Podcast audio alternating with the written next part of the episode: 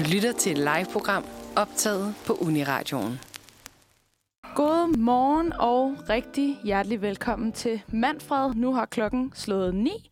Mit navn er Rie, og jeg er i studiet sammen med Sissel. Godmorgen, Sissel. Godmorgen. Og velkommen til. Jo, Vi tak. har et spændende program foran os i dag. Vi skal starte med en lille anmeldelse. Det er noget, vi har fået at vide, vi skal gøre her på, øh, på redaktionen. Ja, noget jule, juleanmeldelse, så vi lige kan starte på, hvad hedder sådan noget, stemningen lidt julehyggeagtigt ud. Ja, nemlig. Og så skal vi... Ja, vi snakker faktisk meget om jul i dag, fordi vi skal også snakke lidt om skrabe julekalendermysteriet, og hvor meget... Eller om der er overhovedet nogen, der har vundet en million. Ja, og hvor stor chance, hvis I ikke allerede har skrabet jeres øh, julekalender derhjemme, Ja. så skal vi snakke om, hvor stor chance der er for, at I rent faktisk kunne vinde en million. ja, lige præcis. Og vi skal også snakke lidt om... Der er nogen, der har fødselsdag tæt på juleaften. Ja, Hvordan det er. hvordan må det er. Og så skal jeg fortælle lidt om øh, min mest kaosagtige juleaften nogensinde. Mm. Det er en vild historie fra start til slut, så det skal I bare glæde jer til. Og vi går også ind i eksamenssæsonen, så derfor så kommer vi også lidt rundt om det her med øh, nogle forskellige personlige eksamenshistorier, men også nogle gode fif til eksamensangst, og hvordan man lige øh, døjer med det. Og så til slut, så runder vi simpelthen af med ugens anbefalinger. Jeg tænker, det kommer til at blive rigtig godt, det her program. Jeg Ja. glæder mig. Jeg elsker simpelthen julehygge. Jeg er så glad for, at vi er inde i december nu, og man officielt godt må til at spille julemusik og pynte juleagtigt op og spise sin chokoladejulekalender. Hvis Altså sådan rigtig juler. er sådan rigtig, rigtig juler. Jeg havde lige en krise der med min øh, værste juleaften. Den skal Ja. jeg nok fortælle om senere, Okay. hvor jeg ikke var en juler, men, øh, men nu er jeg blevet en juler igen. Nå, sådan. Hvad med dig, Rie? Du er ikke rigtig en juler, eller hvad? Nej, det er jeg ikke rigtig. Altså, jo, jo, jeg var meget, da jeg var barn. Ja, men jeg er ikke så meget længere. Jeg ved ikke, det kan jo også være, at det kommer til at hænge sammen med, med noget, vi snakker om senere. okay. Jamen, det vil jeg glæde mig til at Jeg ved det ikke helt. Jamen, jeg, jeg tror også bare, jeg er sådan lidt, jeg nægter simpelthen at pynte op hjemme hos mig selv, fordi jeg gider ikke. Nej, det er Jeg også gider fair nok et eller andet sted. Det fylder, og det roder, og jeg gider ikke at sætte det op. Jeg gider ikke bruge tid på det. Jeg gider ikke fjerne det igen. Jeg, jeg kan nyde andres. Der står et kæmpe juletræ ude i min gård. Der er lys i. Det er rigtig fint. Der er pyntet op nede i øh, min opgang med noget græn og alt muligt nede i mit vaskeri. Altså, det er fint. Jeg skal bare ikke... Jeg vil ikke selv... Øh, Hvad med sådan en øh, lille lækker chokolade julekalender? Er du også imod det?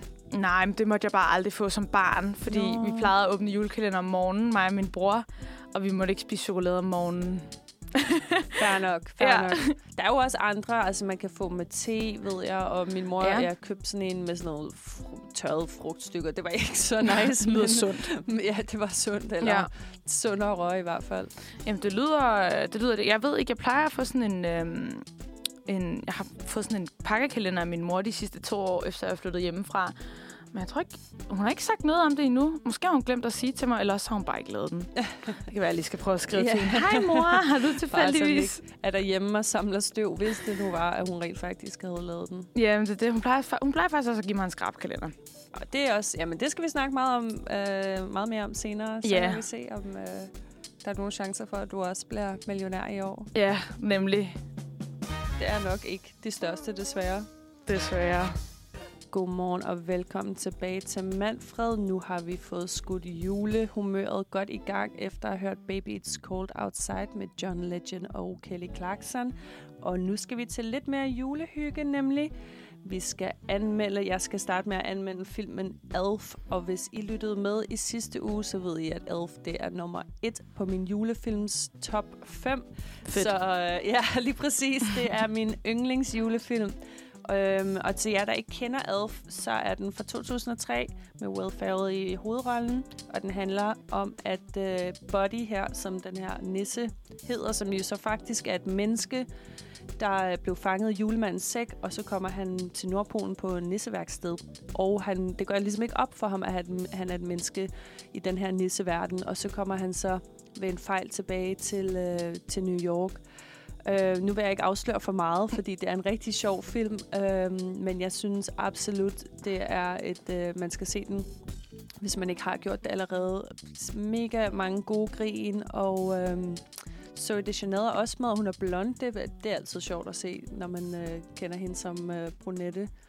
Øh, men en rigtig god film, og helt klart også en familiefilm med masser af grin. Har du set den, Rie? Ja, det har jeg faktisk, men det, det er lang tid siden. Ja. Altså, og det eneste, jeg kan huske, det er, at han slår en kæmpe bøvs på et tidspunkt. ja, men han har nemlig lidt den her barnlige sjæl, den Ja. her lidt uh, nisse-sjæl, men uh, der er nogle rigtig, gode, uh, nogle rigtig gode scener i den. Den kan varmt anbefales. Fedt. Ja. Vi skal også have anmeldt en julekalender, og der har vi fået at vide, at vi skal anmelde Tinka. Men den har vi simpelthen ikke set, nogen af os. Og der er, Nej. jo, der er faktisk to Tinka julekalendere, så vi var også lidt forvirret, for der stod bare Tinka. Det er ikke os selv, der har bestemt det her.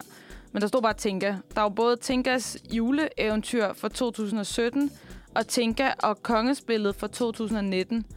Og de blev altså begge to vist på øh, TV2. Men der stod ikke noget om Tinka og kongespillet på Wikipedia, så der står, at Tinkas juleeventyr, det handler om en nissepige, der hedder Tinka. Hun finder ud af, at hun er anderledes end de andre nisser. Og hendes amulet, den skifter ikke farve fra grøn til rød, som hendes klassekammerater gør. Og så hun finder ud af, at hun er halv nisse og halv menneske. Det virker da, det, det passer jo lidt til Elf, faktisk. nu når vi lige har snakket om det, så er det lidt det samme tema. Det der med at, at føle sig lidt forkert i en, øh, i en nisseverden. Ja, jeg ved ikke. Øh, en fra mit studie er med i den der Tinka og kongespillet, Okay. ved jeg. Ja. Men jeg har, jeg har ikke set den. I'm so sorry. Men ja, det virker da som et, øh, et rigtig godt plot. Mm. det kan være, at vi må catch up på den i den her måde, måske. Ja. Der, der er nok lige- julekalender at, tage af i hvert fald. Ej, vi skal lige indhente noget. Præcis. og så skal vi også snakke om en julesang, og der har vi fået Oh Holy Night. Og Mhm. jeg troede jo til at starte med, at det var den, som vi på dansk kalder Glæde Jul. Ja. Men det har jeg, tror jeg har googlet mig frem til, at det ikke er. Så det er faktisk en sang, som jeg før i går ikke havde hørt. Øhm, men den er blevet, øhm, altså den er stammer fra 1887 og er baseret på et fransk digt af Adolphe Adam. Øh, men er så blevet populær her, øh, i, også i resten af verden, og blevet senere indspillet af Mariah Carey og Celine Dion på, med engelsk tekst selvfølgelig. Okay. Og den handler så om ja, den hellige nat, hvor Jesu barnet han blev født. Nå. Som jo for, for de fleste i kristendom i hvert fald, det er jo en, en stor aften, juleaften. øhm, og det var meget sjovt åbenbart, ham her, Adolf øh, Adam, han var ikke specielt religiøs, men han, var, han skrev opera og digte osv., og, så videre, så fik han at vide, at han skulle skrive et, et lettere kristent øh, digt, jeg går ud fra i en, i en julesammenhæng, og så fik han skrevet den her, men... Øh, Ja, den, det er en god, god sang. Det, hør den derhjemme. Der er masser af forskellige udgaver med alle mulige forskellige kunstnere, der har, der har sunget den. Ja, jeg, jeg har faktisk ikke fået hørt den endnu. Nej, men den kan også, den kan også anbefales, så I får travlt, ja. både, både os rige Ja. og, og jer derhjemme i stuerne. Ja, det må altså, ja, vi er lidt bagud med den der øh, Tinka. hvis det er. Præcis. Elf, den kan jeg godt skrive under på. Den har jeg set, og den har jeg set mange gange. Og jeg ser den også gerne igen. Er det rigtigt? Ja. Måske i aften? Måske i aften. Ej, jeg tror, jeg gemmer den til lidt tættere på jul, så jeg er Okay. lidt mere julehumør. Ja. Ja, så det ikke bliver en forfærdelig juleaften igen. Eller hvad? Det kan i hvert fald godt hjælpe på den, den forfærdelige juleaften. Jeg håber aldrig, at jeg får et forfærdeligt juleaften igen. Nej, det håber jeg altså heller ikke for dig. Eller for nogen. Eller for nogle Andre. andre. andre derude. Ja. Men en god julesang og julekalender og julefilm, det, det kan altså godt gøre underværker. Ja. Nå, om lidt, der skal vi snakke lidt mere om julekalender, faktisk. Ikke? Ja, en anden slags julekalender. En anden slags julekalender. en fysisk, ikke en på tv'et, en fysisk julekalender. Ja, en du kan have i hånden. Præcis. Og måske også, hvis du er heldig at vinde, have noget af den resten af livet. Ja, En lille, lille teaser. en lille teaser, En lille til, teaser. hvad det mund kunne være, vi skulle snakke om her efter pausen. Ja. Inden da, der skal vi lige høre vinderen af Eurovision. Det er Måneskin, men ja, om jeg kan udtale navnet på sangen, det ved jeg simpelthen ikke. City Boerni, City Borni, tror jeg. den kommer her. Velkommen til Manfred klokken. Den er nu 9.15, og vi skal til at snakke om skrabe julekalender mysteriet. Mysteriet. Ja. Dum, dum, dum. Dum, dum, dum. Og der har du noget, Ja. du gerne vil sige. Jamen altså, for det første vil jeg sige, at jeg har, jeg har dårlige nyheder til jer Åh. derude, der, der havde håbet, at I havde en million gemt i jeres skrabe julekalender. Der er nemlig, øh, jeg har googlet lidt nogle undersøgelser for at finde ud af præcis, altså hvor, hvor god er statistikken, eller hvor høj er chancen for, at man vil vinde. Og det siges, at øh, der vil cirka være, du skulle bruge omkring 25 millioner kroner på skrabe julekalender, hvis du skulle vinde. Oh Og det kan man jo sige, når præmien er 1 million, så er det jo ikke en finansiel en særlig god, øh, en særlig god idé. Og ifølge altså sådan en sandsynlighedsregning, øh, så bliver der solgt cirka 2 millioner skrabe julekalender om året. Nogle gange lidt flere. Jeg tror, at sidste år var det 2,2 millioner, hvilket også er, er rigtig, rigtig, rigtig mange. Mm. Hvis man tænker på, at øh, de fleste måske kun køber en, så er det jo nærmest halvdelen af, af Danmarks befolkning, der har købt en skrabe julekalender. Og cirka fem af dem øh, har en million gevinst. Så allerede der kan man jo godt se, at øh, det er jo ikke de bedste, bedste odds, man Mm. har. Hvis man skulle ligesom sætte det her op i nogle, øh, i nogle tal, så vil det være cirka 1 ud af 504.000 altså din procent chance er, eller 0,002 procent chance, du har for at vinde. Men fortvivl ikke, fordi der er jo, som der står bag på julekalenderen, gevinst på hver tredje lod. Fordi det her, det er jo kun en million hovedpræmien, som vi snakker om. Mm-hmm. Og 80 procent af den her gevinst, det er 50 kroner. Ja. Men så har man jo også fået betalt sin øh, julekalender. Altså man har ligesom tjent har pengene man. hjem igen, ikke? God forretning. S- Ja, det kan man jo sige. For man kan jo også vinde andet end bare en million. Der er jo også 1000 kroner, 50.000, og jeg tror, at nu om dagen, der har de jo også sådan en ekstra lille adventsspil øh, og så videre. Men hvis Ja. det er den her millionpræmie, som man gerne vil have, så, øh, altså, så, så ser det lidt sort ud. Der blev lavet en undersøgelse, øh, hvor de ligesom, hvis de skulle sætte det op i et eksperiment, chancen for at vinde, så ville det være ligesom, hvis du, skulle, hvis du havde en lille tennisbold, og du så skulle ramme det her tæppe med den her tennisbold. Men du har bind for øjnene og sidder i en kørende bil, der kører fra Hirtshals, og det er i Nordjylland, hele vejen gennem Jylland, over Fyn og Sjælland og ned til det sydlige punkt i, i Gæsser. Og det her tæppe, det ligger et tilfældigt sted på vejen. Og det er jo cirka 5, 5, hvad hedder sådan noget, 5,5 time, du skulle køre med bind for øjnene God. og så ramme præcis det her tæppe. Hvis man ligesom satte det eksperiment op, det vil være lige så stor sandsynlighed for at, øh, at vinde en million i skrabe julekalenderen. Hvordan finder man ud af, at det svarer til det? Der må være nogle rigtig gode øh, matematikere, og Ja. ja. det er ikke mig. Det, det, det er ikke mig, der har lavet det mig. her. Det kan jeg ikke selv... Øh, det er lige din beregning. Præcis, det er ikke min beregning. Men det er bare meget, øh, meget sjov måde ligesom at sætte det op på, fordi nogle gange så de her tal, de kan virke ligesom, du ved, så store og, og ude af, af proportioner, som det kan være svært ligesom at forholde sig til, ikke? Mm. Øhm, hvor stor den her sandsynlighed virkelig er for at vinde. Ja. Og så har jeg også fundet nogle andre facts om skrabe julekalenderen. Og det er, at 48 procent af dem, der har den, skraber før tid. og 51 procent har skrabet hele låget for, før den 24. Altså før juleaften. Det ved jeg ikke, Ria, har du, øh, er du en af dem? Nej. Har du været en af dem? Nej. Nej, jeg synes det... Jeg ved ikke, jeg får det sådan dårligt indeni, hvis jeg gør det. Jeg synes, det er Føler sådan lidt tavligt. Jeg tror også, jeg, jeg vil, jeg er sådan lidt, øh, hvad hedder sådan noget, overtroisk og sådan noget. Jeg tror, jeg vil Mm. føle, at jeg havde dårligere odds for at vinde, hvis Ja. jeg ligesom snød og skrabede før tid. Selvom det jo selvfølgelig på ingen måde er logisk. Nej, nej, overhovedet ikke. Jamen, jeg gør det heller ikke. Nej. Det, jeg føler, det er sådan lidt... Sådan, at man bliver lidt barn igen. Man føler, Ja. det er lidt snyd, ikke? Ja, Min lillebror, han gør det. ja okay. Han gør det første dag. skraber han så det, altså det hele? Mm. Ja, okay. Ej, det er lidt snyd. Det er lidt snyd. Ja, jeg det, er synes jo, også, det er lidt sådan det sjove er jo, at du ligesom du ved, opbygger spændingen og Ja. venter og venter og venter, ikke? Til, Ja, det er de øh, små glæder i livet, ikke? Jo, præcis. til juleaften, hvor du så Ikke vinder noget. som nærmest alle andre danskere står der med ni juletræ eller ni julemænd, ja. eller hvad det er, man skal have for at få millionen. Ja, en mindre i hvert fald end... Ja, jamen, sådan, jamen det er det. Man har altid lige den ene mindre. Jeg kan huske, der var et år, hvor jeg havde... Altså, jeg havde tre forskellige, hvor jeg lige havde en mindre. Ja, jeg det sådan, tror jeg også, jeg har prøvet. come on. Kunne I ikke bare lige have givet mig... Og det var sådan, du ved, henholdsvis selvfølgelig en million, fair nok. Men mm. en af præmierne var måske også 100 kroner eller 1000 kroner. Var Ja. jeg sådan, ej, I kunne godt lige have givet mig en af de der præmier. Ja. Men øh, det er jo bare blevet rapporteret, at det er ret ofte, folk kommer og indleverer deres skrabe julekalender langt før juleaften. så øhm. I er ikke alene derude i hvert fald, hvis det er noget, I gør. Ja. Og så en anden fun fact omkring den her, det er også, at øh, 5% har skrabet en andens kalender, uden at få lov. Ej! det er altså også strengt. Man lige har taget Ej. søster eller kæresten eller en eller andens julekalender. Og man skulle lige tjekke, ikke? Om, øh, Ej, om det, det nu også skulle strengt. passe. Ja. Det er endnu mere strengt. Mere. Men det er også kun 5 procent, vil jeg sige. Det er godt nok ikke meget, men alligevel.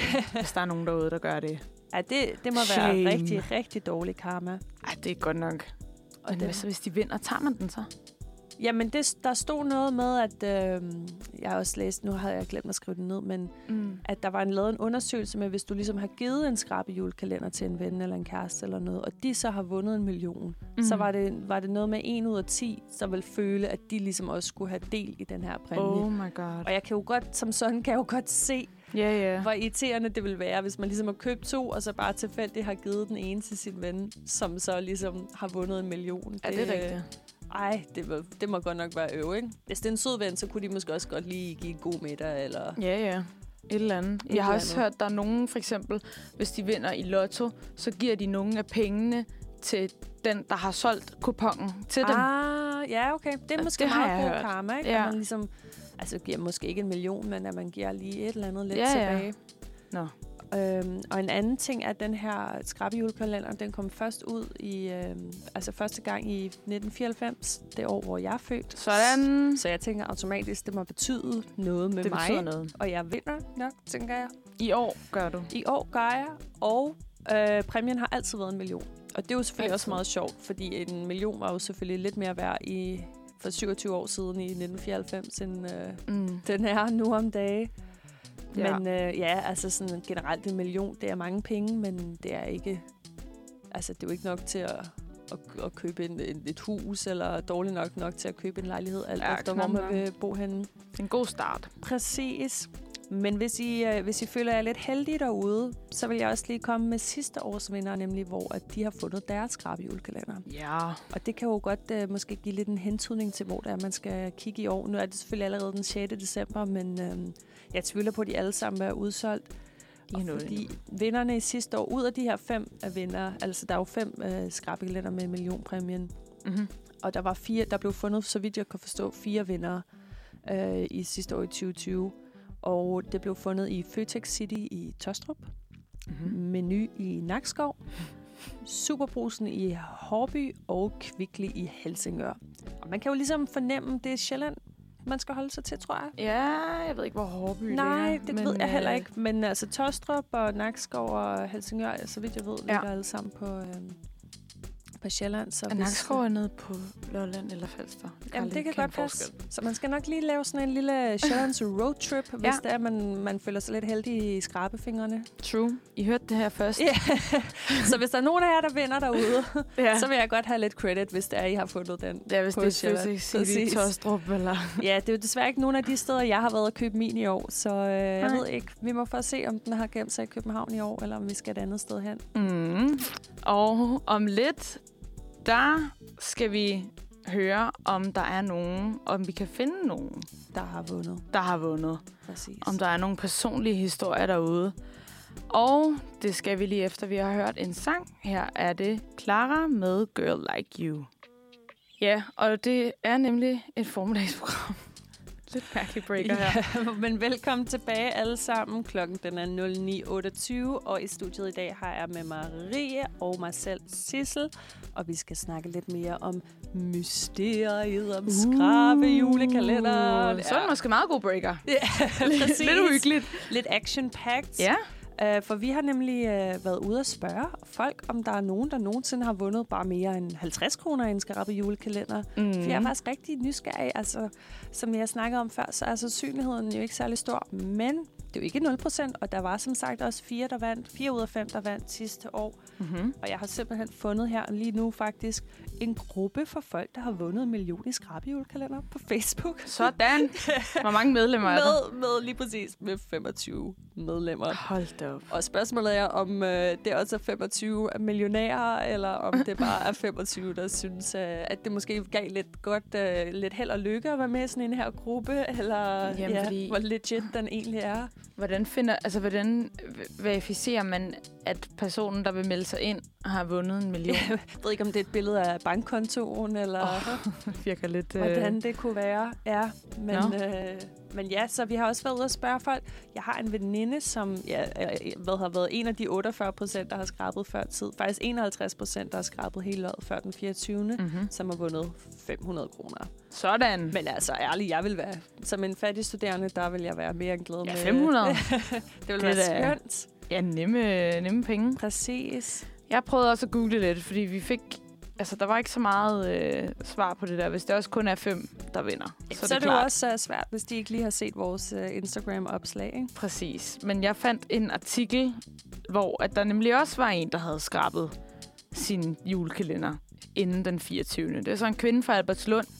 Hun kunne ikke vente til jul, så hun skrabede Hun var også alle en, 24 felter. en af de 51 procent. Mm. Mm. Men nu har hun så 1 million kroner rigere, står der her. Så det var faktisk okay alligevel. Ja, en kvinde i 40'erne. Ja. Hun snød, står der i gåseøjne, og skrabede alle 24 felter på sin skrabejulekalender.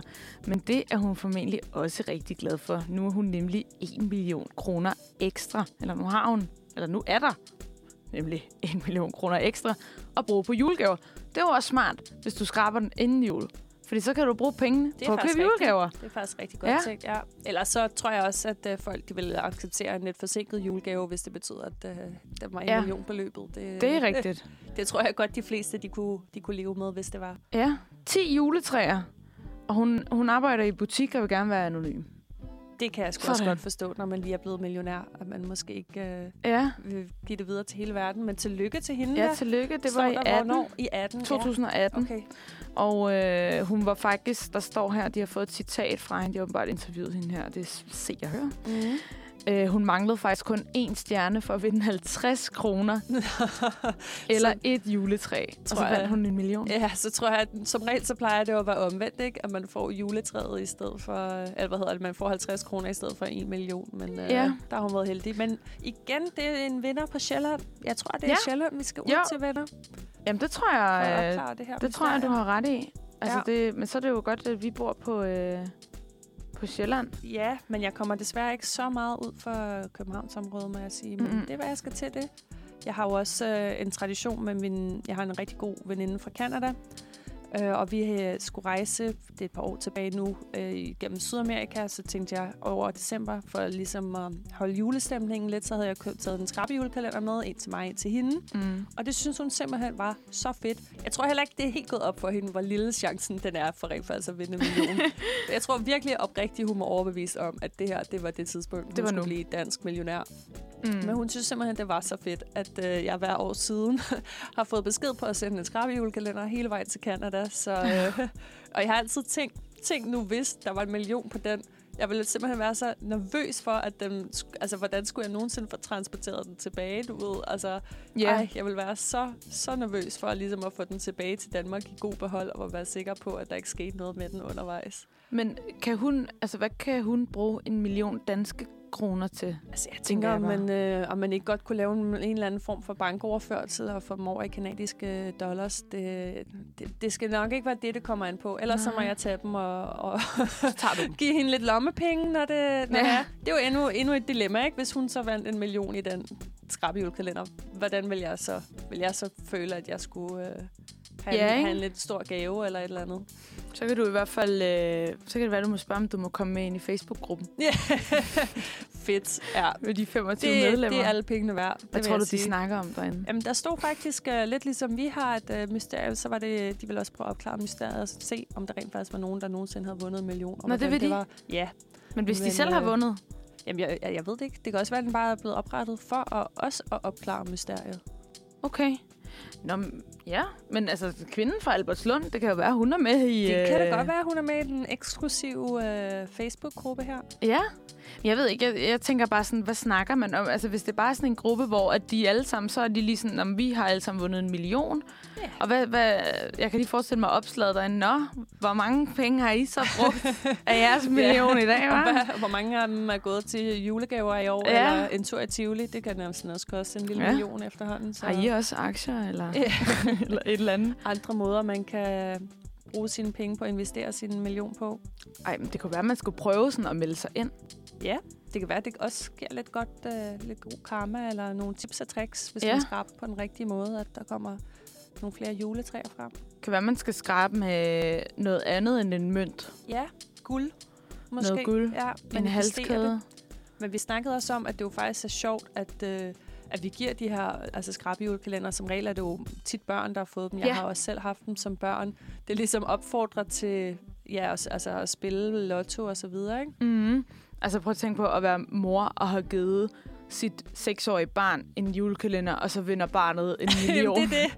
Det er også det, ikke? Skal mor så putte dem i børneopsparing, ja. eller skulle mor også lige få et spagophold her og der? Ja. Eller? Ej, tror du, tror du ikke, forældrene tager dem? Altså, der er jo en eller anden... Jeg tror ikke, et barn under 18 bare lige kan have en million som sådan. Der er sikkert en eller anden form for, hvad hedder sådan noget, ja, guardian, der skal tage sig af dem på en eller anden måde. Ja, det tror jeg også. Men jeg ved heller ikke, om der nogensinde er et barn, der har vundet en, uh, har vundet en million. Det kan jo være, at det var, øh, var en af de, de fire der sidste år. ja, det er rigtigt. Det ved man selvfølgelig heller aldrig. Så havde forældrene nok Ja. taget dem. Der er i hvert fald nogle love omkring sådan noget med gambling og sådan ja. noget, ved jeg, i Danmark. Men det er jo ikke rigtig gambling, det her. Det er Nej, bare- men det er jo at spille altså en form for lotto. Det er det jo. Ja. Og skrabs. Der er jo også normale skrabelodder, ikke? Som bare ikke er en julekalender. Men altså... Og det bliver gjort lidt børnevenligt på den Ja, der ikke? måde, ikke? Sådan, Og det er jo spændende, ikke? ja, lidt, ikke? Well, Sådan er det. Vi fandt desværre ikke nogen øh, Nej. millionærer i den her omgang. Så øh, det eneste, vi kan give jer i stedet for, det er en rigtig god sang. Og det er Burhan G med Tættere på himlen. Hej og velkommen tilbage til Manfred. Klokken den er 09.40. Og i studiet i dag har vi Rie og mig selv, Sissel. Og nu skal vi snakke om noget mere juletema. Vi skal nemlig snakke om, hvordan det er at have fødselsdag tæt på juleaften. ja. Og det har jeg jo ikke selv. Jeg har Nej. fødselsdag i marts, så det er faktisk noget, jeg har, jeg har tænkt rigtig meget over, og haft rigtig meget medfølelse med, Mm. hvordan det må kan være. Men Rie, du har jo nemlig fødselsdag tæt på juleaften. Hvornår er det, du Det har fødselsdag? jeg. Jeg har fødselsdag den 27. december. Det er rimelig, rimelig tæt på juleaften, ja. må man sige. Tre dage efter. Det er det. Og hvis man kører efter den amerikanske, så er det to dage efter. Nemlig. Ja, hvordan Ja. har det været? Specielt, jeg tænker som barn, og med gaver og alt sådan noget. Hvordan har det, hvordan har det været med at vokse op med det? Mm, altså, jeg kan huske, at jeg var meget sur over det som barn, fordi at, øhm, jeg tror også bare, det det der med, at jeg vil rigtig gerne prøve at være i skole på min fødselsdag. Ja, Men- ja så man kunne dele kage eller Ja. et eller andet ud, ikke? Jo, fordi jeg skulle altid... Og... Ja, ja, lige præcis. Det var jo det fedeste dengang, jo. ja, det var det, det jo. var det. Og sådan, jeg blev nødt til at gøre det i januar jo. Ja. Fordi jeg sådan, Det er ikke helt det samme. mm, og så var jeg også den yngste i min Ah. klasse, og det var super nederen. Jeg kan huske på et tidspunkt, så fik vi en ny pige i min klasse, og jeg var så på skiferie, da det var, hun ligesom var der første dag, og så havde de spurgt hende, hvornår hun havde fødselsdag. Og så da jeg så kom i klub eller sådan noget, så sagde de så til mig, Rie, du er ikke længere den yngste i klassen, fordi de var sådan, hun har fødselsdag den 28. sagde de så, ikke? Okay. Og så kommer jeg så i skole og møder hende for første gang, og så er det første, jeg spørger hende om, det er, hvornår hun har fødselsdag. Men så har de hørt forkert, og så har hun fødselsdag den 26. Og så var jeg stadig den yngste. Med en dag Ja. var du stadig den yngste. så steneren. Ej. Så ja, og så blev jeg over selv, så det var bare super nederen. Det der med, som barn elskede man jo at få gaver, ikke? Absolut. Det var Så. det bedste tid på året. Jeg kunne, Præcis. huske, jeg kunne slet ikke sove før, både før min fødselsdag og før juleaften. Ja, og det hele, var, det hele er jo meget, jeg siger jo var, som om jeg ikke længere har fødselsdag der, men det har jeg jo. Altså, men det hele er jo ligesom klumpet sammen, meget koncentreret på tre dage. Ja, Og de tre dage, altså sådan lige altså, inden for der sker hinanden, ikke? alt, ikke? der sker det hele bare. Så det er jo, jeg skal jo vente et år hver gang på at få gaver. Et helt år. Selvfølgelig går der altid et år mellem hver fødselsdag og hver juleaften, men normalt så ligger det måske lige, okay, så er der et halvt år, ja. fra for eksempel marts eller et eller andet til. Jamen, det synes jeg nemlig er skønt, det der Ja. med, hvis der er noget, jeg ligesom har glemt at ønske mig i julegave, så kan jeg lige nå at komme i tanke om det, og så går Ja. der tre måneder, og så kan jeg ønske mig det i fødselsdagsgave i stedet for. At du har lige sådan en buffer, Præcis. hvor jeg har bare sådan der, Direkte. 24. tre dage, 27. Okay, og så går der, altså så skal du vente helt til december igen. Ja. Så hvis jeg kommer i tanke om et eller andet i sommerferien, som jeg godt kunne tænke mig, så er sådan, Nå, Ja, ja, er det kan jeg jo til." ikke ønske mig. Altså, så er det nærmest som om, jeg, jeg kan ønske mig det i julegave, før jeg kan ønske mig det i fødselsdagsgave. Ja. Også fordi det ligger lige bagefter. Så det er sådan, ja, så min far, han har så den 29. december. Ah, okay. Altså, det er en Øh. lidt presset uge der op til nytår. Ja, det er i hvert fald, der er et meget koncentreret øh, fejring hjemme hos os Ja. i, øh, i december måned.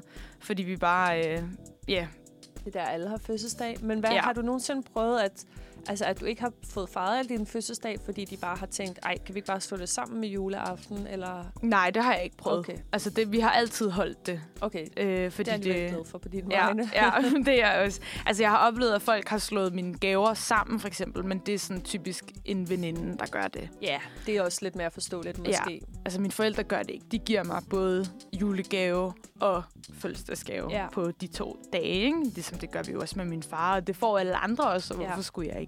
Jeg tænker også, at holde fødselsdagsfest må have været rigtig svært, fordi Jamen, de det fleste er jo, har jo alle mulige, specielt lige den der uge mellem jul og nytår, mm. tænker jeg stort set alle enten er et andet sted i landet, eller har planer, eller har travlt, eller... Jamen, det er også rigtigt, fordi at den 27. er jo den første hverdag efter helligdagene. Øh, altså, du ved, øh, ja, den 24., 25., 26. Det er jo øh, helligdag, hvor butikkerne har lukket. Og så åbner de jo så den 27. igen, og Ja. folk skal nogle gange også på arbejde den dag. Ja, Så jeg kan faktisk rigtigt. heller ikke invitere til brunch, fordi at folk er på arbejde, så jeg skal invitere til aftensmad. Det er sådan meget first world problems her, kan I høre. det er first world problem, men jeg kan da godt forstå, specielt når man har været barn, at det, det er måske ikke det allerfedeste altid. Nej, men så jeg er stadig afhængig af, at min fødselsdag, hvis jeg for eksempel skal holde en fest, så er jeg jo stadig afhængig af, selvom det er i juleferien, så er der jo nogen, der ikke har det, fordi det er den første hverdag, eller hvad man siger. Ja, ja, der er nogen, der arbejder mellem jul og nytår. Mm, så jeg er stadig afhængig af, at, at jeg for eksempel skal have fødselsdag en fredag, før Ja. at, at jeg kan holde noget sådan. Og i år, der har jeg faktisk fødselsdag en mandag. Så Der, er- ja, det er virkelig, og det er sådan en rigtig kedelig mandag, og folk har lige været, du ved, juleaften og god stemning, og så skal de på arbejde igen. ja, så. Jeg håber, jeg håber, du får alligevel får en rigtig god fødselsdagsfest i det år. håber jeg også, og tak og gode skal du gaver. have. Ja, ja. det var så lidt. Jeg glæder mig. ja, det kan jeg godt forstå. Nu skal vi til at høre en sang, og vi skal høre Thinking About You med Hjalte Ross. Du lytter til Manfred. Klokken den er nu 9.50, og vi skal til at høre en forfærdelig historie. Rigtig god måde at starte, starte det hele ud på. Ja. Nej, me- mere kaos end forfærdeligt. ja, det er nemlig Sissels forfærdelige juleaften, som du nu skal fortælle lidt om, Sissel. Jamen altså, øh, jeg ved ikke, jeg ved dårligt, hvor jeg skal begynde. På det her tidspunkt, der øh, arbejder jeg for et flyselskab som stewardesse, Emirates Airlines, og er bosat i Dubai. Og Mhm. når man arbejder for et flyselskab, så er det langt fra altid, at man får fri øh, juleaften, fordi at der er stadig fly, der skal flyve. Øh, men det her år, det er så 2018, der har jeg været så heldig, at jeg har fået juleferie. Og det er ret usædvanligt. Det plejer at være sådan en gang hver tredje år, så jeg glæder mig selvfølgelig rigtig meget, og jeg har endda fået juleferie, jeg tror, det er fra den 20. december. Wow. Så jeg skal jo bare hjem og hygge mig. Men, øh, men før det her sker, der har jeg en, øh, en kæreste på det her tidspunkt, hvor at vi kommer op i, jeg tror, det er, det er måske en uge eller fem dage før det her. Og vi kommer simpelthen op i et kæmpe skænderi til en julefrokost, og det er, det er helt forfærdeligt skænderi. Allerede der, der tegner det ligesom ikke så godt. Oh. Øhm, ja, og så øh, mens jeg er heartbroken, det, det er sådan et skænderi, hvor at, at jeg ved godt, at vi, vi kommer til at slå op, ikke? Og Oh det my er lige op til julen, og det er allerede der, det er ikke særlig fedt. Og så øhm, har jeg et øh, layover, hvor jeg er i São Paulo i Brasilien, og så ringer min mor til mig og siger, at min lillebror, som bor i Korea på det tidspunkt, han bor i Seoul, øhm, har været ude og stå på snowboard med sin daværende kæreste, og han har brækket begge håndled Ej. og er nu i Korea på et eller andet hospital, og han, øh, han har så åbenbart ikke købt øh, rejseforsikring af en eller anden også helt vildt dum årsag, men øh, det har han måske ikke lige tænkt på, når man bor i Danmark, og man er vant til det gratis. Så han har simpelthen ikke råd til at blive opereret derover, fordi det koster jo mange penge. Men i og med, at han ligesom har brækket begge håndled, så skal det også gå lidt hurtigt og øh, få ham tilbage til, til Danmark, så han ligesom kan blive opereret, før de ligesom øh, vokser sammen forkert. Så i min total stadigvæk heartbreaking fase, øh, der skal jeg så ligesom forsøge på en eller anden måde at få ham tilbage til, til Danmark og finde et fly, hvor der er plads til ham. Han skal så flyve fra Seoul til Dubai, og så fra Dubai til København. Og det skal jeg jo sådan set også. Så jeg kommer tilbage til, til Dubai, og så bliver jeg ligesom nødt til at vente på ham, for at jeg kan møde ham i lufthavnen i Dubai, og vi sammen kan flyve til København. Og da han så skal flyve øh, fra Seoul, der er jeg ude med min på det tidspunkt kæreste, og der slår vi så op. Så det er dagen før, at jeg skal møde ham i lufthavnen, og det er helt forfærdeligt, og jeg græder hele natten, og jeg har det bare helt af helvedes til. Men jeg vil ligesom heller ikke fortælle det til min familie, fordi at, øh, jeg er sådan der, der sker så meget med min lillebror lige nu, og han har Ej. fået gips op til begge albuer på begge arme. Så også bare den her tur fra Seoul, det er ret lang flyvetur, jeg tror det er 10 timer eller sådan noget, øh, hvor han stakkels dreng sidder og kan ikke engang spise eller åbne nogen øh, yoghurt, fortalte han, ej, eller ej, ej, putte sin bagage op, og jeg får arrangeret sådan en øh, hvad hedder, sådan en køre, kørestol til at hente ham, fordi han simpelthen ikke kan bruge sine arme eller my noget som God. helst. Og så, øh, så kommer jeg så og henter ham i lufthavnen, der i Dubai, vi flyver sammen hjem til, til København. Og min mor, hun er rigtig glad for, at jeg ligesom har øh, fået, fået ham med her nu. Øhm, og så kommer vi så hjem, og han skal jo så bare opereres hurtigst muligt. Og det her, det er på et tidspunkt, jeg tror, det er den 22. eller 23. december. Mm. Men der er jo så meget kaos på de her sygehuse, fordi at det er lige op til jul, og der er selvfølgelig ikke lige så meget staff, som der plejer at være. Og jeg er jo mega heartbroken stadigvæk, og vi prøver at finde ud af alt det her. Det skal ligesom løse sig. Så han kommer seriøst altså frem og tilbage fra de her hospitaler. Han må jo ikke spise noget, fordi hvis han nu skal opereres, så må man jo ikke have spist noget. Jeg tror, det er Mm. 12 timer før eller sådan noget. Mm. Øh, så han blev bare ved med at sulte og vente hele dagen på hospitalet. Og vi havde endda bestilt, at vi skulle ud og spise den 24. december på øh, Tivoli Hotel. Okay. Med mig, min mor, min far og min lillebror. Men øh, juleaften eller juleaftensdag, der får han at vide, at han muligvis kan blive opereret altså på juleaften. Så mig og min far, øh, vi bliver nødt til at smutte ud til Tivoli Hotel og hente alt maden, fordi vi kan jo af gode grunde ikke spise ude, når min lillebror han skal opereres. Og øh, jeg bliver nødt til at være derhjemme, og vi bliver nødt til at, og, ligesom at pynte op og gøre det klar. Og så bliver min lillebror opereret. Og med det samme, øh, han får så altså muligheden for at sove der om aftenen, eller om han bare vil hjem, og det er juleaften, så han vil bare gerne hjem. Mm. Så vi, øh, vi får hentet alt den her mad fra Tivoli Hotel, og så ender det så med, at vi øh, sætter et bord op på min lillebrors værelse, hvor han ligger i sin seng og er helt nyopereret og fuldstændig gul i hovedet og bare Nå. altså, helt sådan passed out, og han kan jo selvfølgelig af gode grunde ikke rigtig spise noget, mens mig, min mor og min far, vi sidder og bordet og sådan kigger lidt og sparer lidt til ham, og så prøver at Nå. spise den her juleaftensmad. Ja. Ej, Så, øh, men, men altså, man kan sige, alt i alt, så endte det faktisk med at være meget hyggeligt. Men det, var, det så rimelig sort ud på et tidspunkt med, Ja, med heartbreak og lillebror, der har brækket begge håndled. Men øh, de virker heldigvis igen nu. hold da op. Ja, så det var en kaos, meget, meget kaosagtig juleaften, men øh, Ja. der kom ligesom styr på det til sidst. Ja, det lyder da, altså, helt vildt. Det var da heldigt, du lige havde nogle connections der i Det var øh, rigtig heldigt, eller hvad? præcis. Jeg ved ikke rigtig, hvad, og også at der var plads på flyet til ham. Jeg ved ikke, hvad jeg havde gjort, hvis alle flyene var udsolgt. Og ja, om ikke andet, at jeg kunne bestille nogle lidt billigere billetter. Fordi mm. hvis du Mm. køber en uh, flybillet der ved juleaften, der kan den altså også godt komme til at være rigtig, Ej. rigtig dyr. Så man kan sige, at mange ting var held i uheld. Også Ja. at jeg havde juleferie, kunne hjælpe ham med at komme tilbage til, til København. Men, uh, men ja, uh, til en god gang, lad være med at komme op i et skænderi med din kæreste til et julefrokost, og sige til din lillebror, han skal købe uh, rejseforsikring. Ja, og lad være med at brække begge hånd. Lad være med at stå på snowboard i Korea. I hvert fald pas på, hvis du gør. Mm-hmm. Så det var konklusionen på min øh, Ja. kaos juleaften. Jamen, Never øh, forget. Ja, never forget. Ja. Dejligt. Jamen, ved du hvad? Den er jeg glad for lige at, at Ja. være en historie rigere. det er jeg glad for, at du er her. Ja, nå, men det var, det var faktisk sådan set lidt øh, alt i vores lille julesegment her. Efter den her sang, der skal vi snakke lidt om eksamen. Ja. Det er jo også øh, noget, der lidt hører til december-sæsonen. Inden da, der skal vi lige høre et nummer, vi skal høre Borderline med Tobias Rahim. Hej og velkommen tilbage. Nu er klokken lige ved at være 10, og du lytter til Manfred.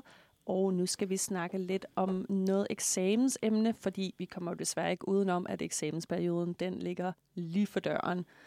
Og i den anledning, der tænkte vi, at vi skulle snakke om nogle lidt sjove eksamenshistorier, for jeg tror, vi alle sammen kender det der med at få en karakter, vi ikke helt har fortjent, både på godt og på ondt, og også selvfølgelig nogle forskellige eksamens fails eller andre ting, der er sket. Så derfor har Rie nemlig en historie med til os, ved jeg. Ja, jeg har en dramatisk historie. Dum, dum. Og den kommer fra min kæreste, Rune. Han har, han har skrevet øh, en beretning ned. Jeg læser højt. Da jeg gik i 2G på STX, trak jeg mundtlig tysk til eksamen. Det var jeg ikke alt for bekymret over, siden jeg havde fået en god standpunktskarakter. Jeg regnede med at kunne præstere et solidt 7 eller 10-tal. Dagen oprender, og for at gøre en kort historie kortere, blev jeg slagtet og fik 0,2. Ej. Det kan jo ske, at man får en dårlig karakter, men jeg havde haft en særlig strid sensor, synes jeg i hvert fald, som konstant afbrød mig, fordi hun mente, at jeg læste op fra det, som jeg havde forberedt. Det synes jeg var rimelig uretfærdigt, så jeg valgte at skrive til studievejledningen, som svarede, at jeg skulle skrive en klage. Det gjorde jeg så, og blev derefter kaldt til samtale hos rektor, Wow. som lige ville høre, om jeg var seriøs, og så videre. Det sagde jeg, at jeg var. Så fik jeg lov til at gå til reeksamen efter sommerferien. Det takkede jeg så ja til. Og endnu en gang trapper jeg så op til mundtlig tysk eksamen, hvor jeg ender med at få 12.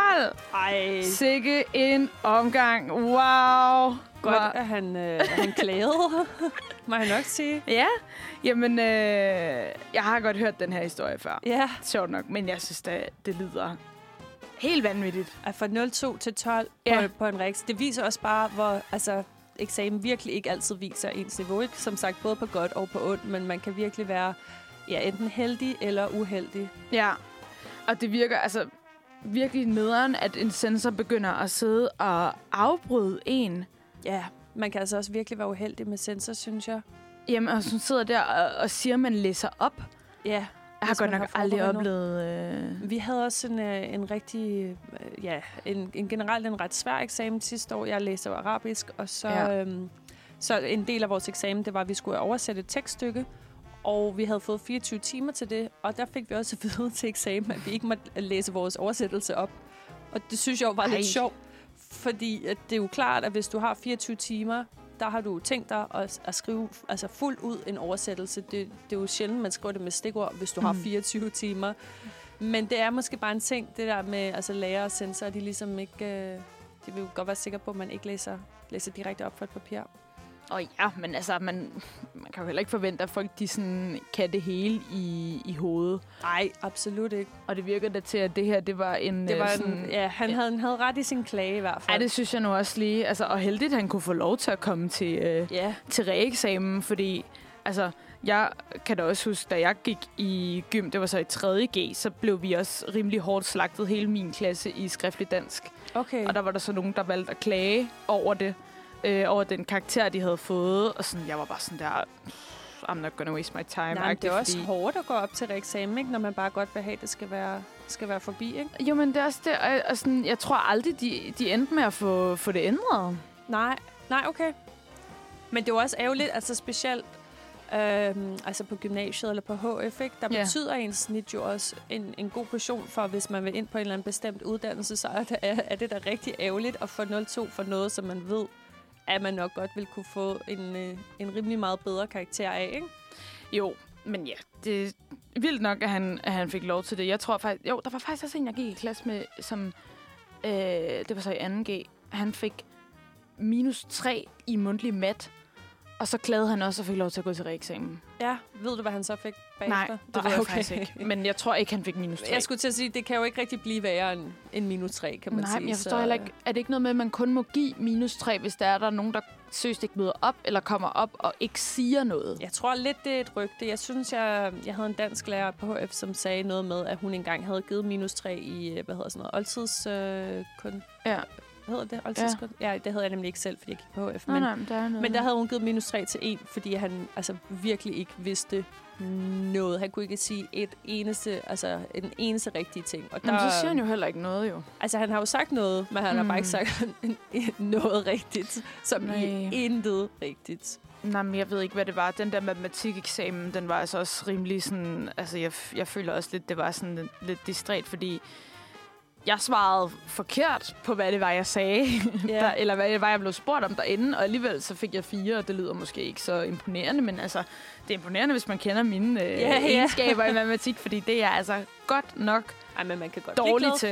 for et øh, firtal, hvis det er i den rigtige eksamen. det rigtigt. Men vi skal snakke lidt mere eksamenshistorier øh, øh, bagefter. Vi har hørt øh, en sang, og vi skal høre Ting ændrer sig med Asglade. Du lytter til Manfred. Klokken den er 10.08, og vi skal høre lidt mere om nogle personlige eksamenshistorier. Og øh, ja, vi har jo sådan lidt indbyrdes aftalt, at øh, jeg kan fortælle om en dårlig karakter, jeg har fået, og Sissel kan fortælle om en god karakter, hun har fået. Det er altså ikke, jeg fordi jeg kun, gode, øh, nej, jeg har fået den gode rolle her.